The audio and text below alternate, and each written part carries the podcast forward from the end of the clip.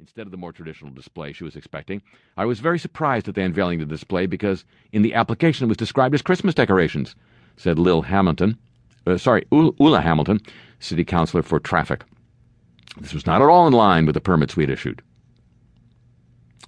After a meeting between the Stockholm City Council Traffic Division and the organization responsible for the planning of Christmas lights and decorations around Stockholm, that's the Wolf Blitzer pronunciation, around Stockholm, they agreed that the organization had no permit for the Alvin display.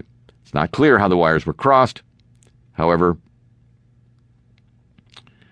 we'll put it behind us, said uh, one official, and continue onwards as soon as the chipmunks are gone. Let's put the chip back in Christmas, shall we? Hello, welcome to the show.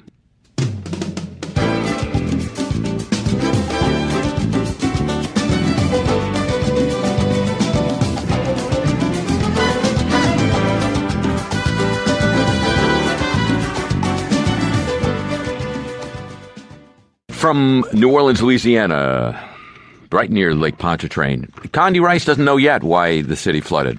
Will somebody please tell her? I'm Harry Shearer. Welcome you to this. She said on Face the Nation this morning, a big hurricane was unfolding. That's what they do. They unfold, baby. Uh, I'm Harry Shearer. Welcome you to this edition of the show. And now.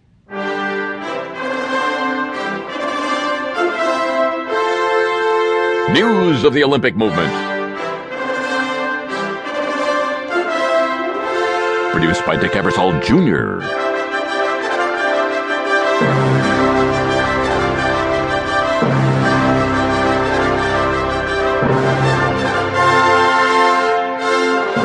Sorry, Jim Ebersol Jr.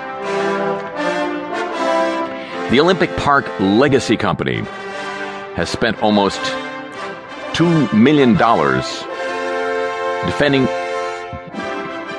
legal claims from two football teams, soccer teams we'd call them, more than its original legal fees for the entire process of taking bids for use of the Olympic Stadium after the Olympics. The legal bills were racked up defending the decision to award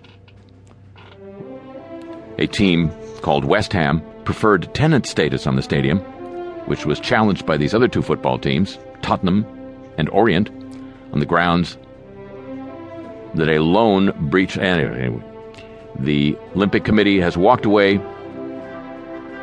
from the challenge when it abandoned the original deal, but not before spending almost a million dollars on solicitors' fees and a further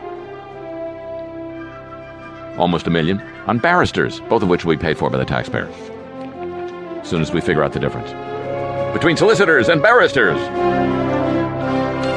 and the former Olympics minister. Now, this is following up on the story about the possible Indian boycott of the Games. The former Olympics minister, Tessa Jowell, who worked closely with Sebastian Coe, now Lord Coe, to bring the Olympics to London, has called on him, Lord Coe, to cancel the sponsorship deal with Dow that is ticking the Indians off so badly because Dow owns Union Carbide, which was responsible for the deadly Bhopal disaster in 1984 to cancel the deal with Dow uh, uh, before the controversy irreparably damages the standing of the 2012 Games. There's a point, she says, at which you have to say you cannot take the reputational risk. Lord Coe has one week to talk the Indian Olympic Association out of a boycott. On December 5th, athletes and sports bosses in India will meet to vote on walking out of the Olympic Games. Both the British and Indian governments will be asked to intervene to stave off the boycott. Dow is a core sponsor of the Olympics, a deal that Lord Coe can do nothing about the International Olympic Committee, but it is the London Games' recent awarding of a much smaller sponsorship to Dow, allowing it to wrap the stadium in company fabric and giving the chemical giant a global media profile next summer that has outraged some athletes and politicians in India. The chief minister of Madhya Pradesh, the state in which Bhopal is located, has demanded the Indian government support an athletes' boycott if the Dow deal continues. Other criticisms of Dow have fueled anger over its manufacture of Agent Orange. In uh, 2010, India's government blacklisted Dow AgroSciences for five years for bribing government officials. In 2007, the U.S. Securities and Exchange Commission accused Dow AgroSciences India of making